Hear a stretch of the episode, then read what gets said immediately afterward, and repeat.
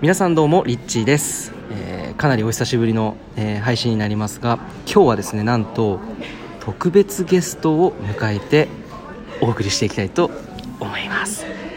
はい。ではですね早速紹介したいと思います。今回の特別ゲストは玉置彩さんです。イエーイ。こんにちは。こんにちは。ちょっと私声が小さいので近くでお話ししてます。はいありがとうございます。今日はあやさんはもう僕を出会ってまだ1年ぐらいですよね、はい、そうです。あやさんどういう活動をされているのか、まあ、これ聞いてる方、まあ、知らない方もいるかと思うので、まあ、簡単にどういうことをされているのかっていうのをご紹介いただけますか？はい、えっ、と私はスピリチュアルの作家をしてます。今現在33歳です。30歳の時に、えー長年勤めていた会社を辞めて、えースピリチュアルのキャリアを始めました。会社員を辞めてすぐにブログを始めてえーそこから出版のオファーをいただいて今現在本が6冊出ています。でそれで今やっているのはこう日本初のスピリチュアルを世界に発信していこうということで、えー今は国内で活動をしています。すごい。いやその2010何年ですか？16年にブログを始めてその月にあその年に、えー6冊の本を書いた。あ5冊かその時は年かけてかあ23年かけて6冊書いた。うん。そのその突然自分のキャリアがガラッて変わってその見える景色が多分その時って大きく変わったと思うんですけどどうしてそんな普通だったらこうどうしたらそういう風になれるかって想像はするけど現実でなかなか例えば本を出すなんて難しいって思う人が多いと思うんですよ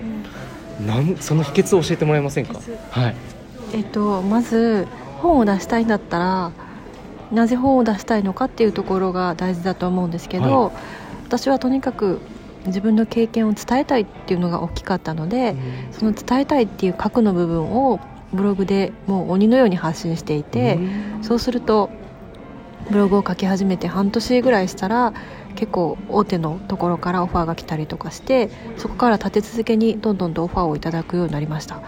へーなので大事なのはうん。その自分が叶えたいアクションがどういうものをうん。こう達成したいのかうん。っていうところをしっかりつかむのが大事かなって思ってます。うーん。叶えたい達成したいこと。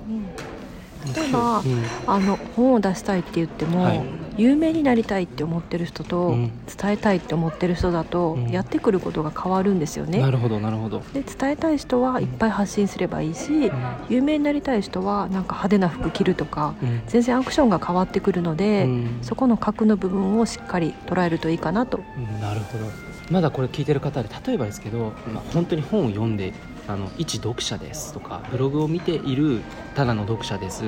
でもスピリチュアルがすごい好きで、まあ、これを、ね、できればちょっと仕事にしたいなって思っている人って多分ほとんどがそうだなって感じる時があるんですがその人たちのまず最初に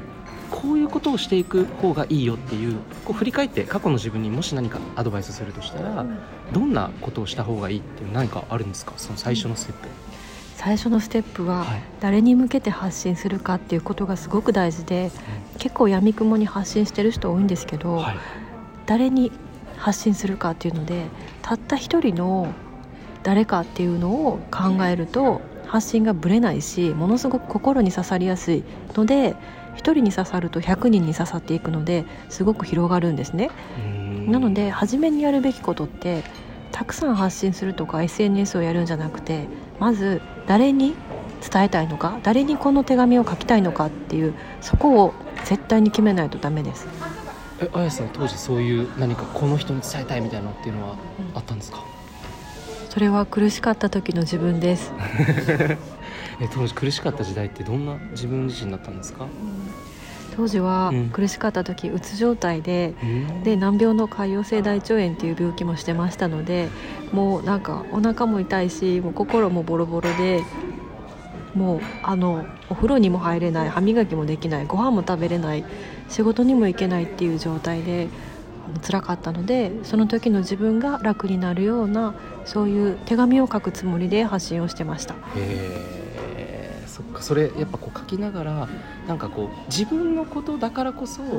すごくアイディアも出てくるし自分の言葉で発信ができてそれがなんかより多くの人の読んでくれる人たちが生まれたっていうそんな感覚なんですかね。うんなんか薄い内容を発信してても誰の心にも届かなくてでも自分にだったらすごく厳しいこととかも言えると思うんですね。結構そういうのって待ってる人多いんじゃないかなって思います。なるほど。これちょっと有料レベルの音声になってきてますけど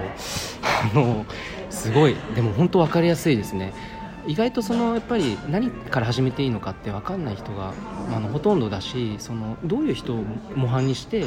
自分にこううまく適応して何からこうやっていけばいいのかってあのなかなかそれ最初のステップって見つけづらいので今の本当にあやさんのこれ実際にあやさんがやってるですよ皆さん。実際にあやさんがそれをやった結果6冊の本を執筆してそしてまあ今ではその発信という意味ではそのスピリチュアルのお仕事はどんなあのことをやられているんですか？普段は。普段は最近、うん、なんかもうちょっと幅広い年代の人に伝えたいなと思って YouTube を始めたりとか、あとはあの商品を作ってそれでメッセージを届けていこうっていうのでだんだんとあの範囲が広がってきてます。へえ YouTube って何て検索したら出てくるんですか？現実で使えるスピリチュアルっていうチャンネルをやってます。いいですね。あとはそのさっきのグッズっていうふうに言ってましたけどそのグッズはどんなことをそのお店でやられてます？かと例えばなんかみんな忙しいから、うん。特別その祈りの時間とかワークショップの時間って行くのが難しい人も質のいいなんか石鹸を使えば心が浄化されるとかそういうのでまず心をほぐしていくでそれが終わったらワークショップに行ったりとかするとより効果が出ると思うのでそういうふうな前段階のこう下ごしらえみたいな感じでグッズをやってます。へえなるほど。なんかこれからすごい新しいまたチャレンジとかどんどんなんか可能性がすごく感じられるんですけどあやさんがこれから、まあ、2020年以降ですよね。これからどんな活動をしていきたいとかって何かあるんですか、えー、先ほどリッチーさんにいろいろと質問をしていただいて、はい、これからやりたいなっていうことが明確になってきました、えー、私はジャパニーズスピリチュアルということであの日本のスピリチュアルを海外に発信していくっていうのをやりたいのでとってもおしゃれなジャパニーズスピリチュアルのグッズを海外に展開していきたいなって思ってます。やばいです。楽しみですね。なんかそのグッズとかその海外の人たちそのどういうものがあのイメージとしてですけど今の段階でどんなグッズをこう届けているんですかね？なんか特別なものじゃなくて、うん、逆にすごく日常で使うものがいいなと思ってるので、うん、本当に石鹸だったりとかシャンプーだったりとか、うん、その何も日常でプラスアルファせずにすでに使っているものでも浄化できるよっていう方がみんな取り入れやすいかなって思ってます、うん、なるほどなるほどこのグッズの、あの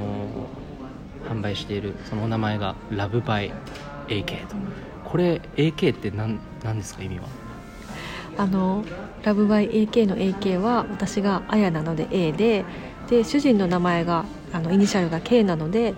AK のこの2人の夫婦から愛を届けていこうっていう意味です。めっちゃ素敵ですね。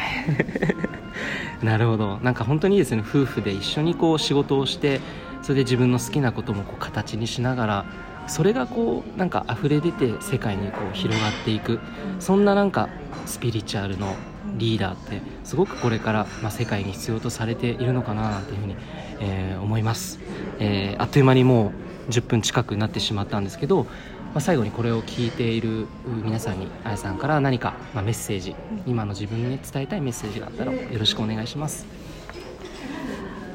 すごく悩んでる人も多いと思うんですけど絶対にできるからやってみてっていうのを伝えたいなと思ってます。うつ状態でボロボロだった私でもこうやって広くメッセージを伝えることができてます。ぜひチャレンジしてみてください。はいということで今回のゲストは玉置彩さんでした。本日はどうもありがとうございました。ありがとうございます